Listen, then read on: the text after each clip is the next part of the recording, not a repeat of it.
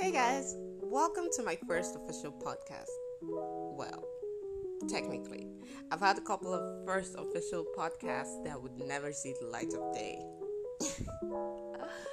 But let's pretend this is my first official podcast.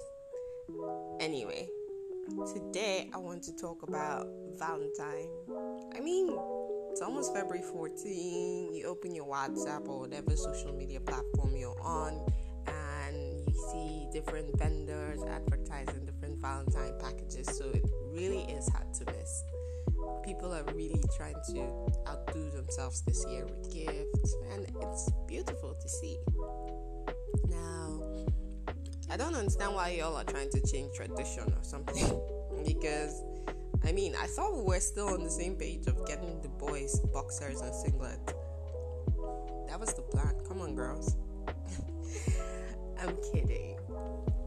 Now, why I want to talk about Valentine gifts is I noticed, and no, this is not me trying to interfere with vendors' business. It's great what you guys are doing, having to curate those gift boxes and put things together. It's really beautiful, right? But to me, I see gifts as something that should have a personal touch, something that the person would actually really appreciate, something that they want, or something they didn't even realize they needed, right? And I think that's what makes it different from just buying something off the shelf or buying something off a vendor. So here's what I suggest. If you're going out to get a gift for your significant other or whoever it is you're getting it for, why don't you could get a gift basket, one of these ones that vendors are selling, but how about you include something personal, you know, just to show the person that you know that person. Like, it could be a note. If you know this girl likes poetry or this guy likes poetry, you can include a note with a poem. You can download one, it doesn't matter. As long as it's personal, you could maybe have it handwritten. So even if it's not your poem, and you credit the poet, obviously, it's handwritten and it shows that you put some thought into it, right? And you didn't just buy something off the shelf or buy something off a vendor and send to the person.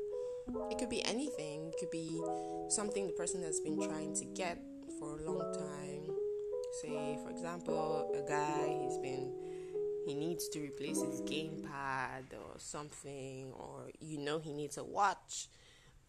So just put in that personal touch this time around. It's going to do a lot of good, because a lot of people don't even realize that they like such sentiments because they've never really received such. And I know personally, I love gifts, I love surprises, I love chocolates and all that, candlelight dinners and everything that's cliche from a Harlequin novel, but I also love someone who knows me, right? And someone who would actually take that time to know me and put in that thought to giving me a gift that he knows I would like, or she knows I would like. And that's just my 2 cents. But you guys, do whatever. I'm just giving a suggestion. You don't have to take my suggestion for what it is. Do what you want and continue to spread the love. I hope you guys have a great Valentine this year, and it's not people just coming at each other and comparing gifts and such. That's not what matters. So I think I'll sign out here. Tell me what you think. You can comment, you can share to your friends and hear what they think as well. Send it to me and we'll see how it goes. Alright, see you guys next time.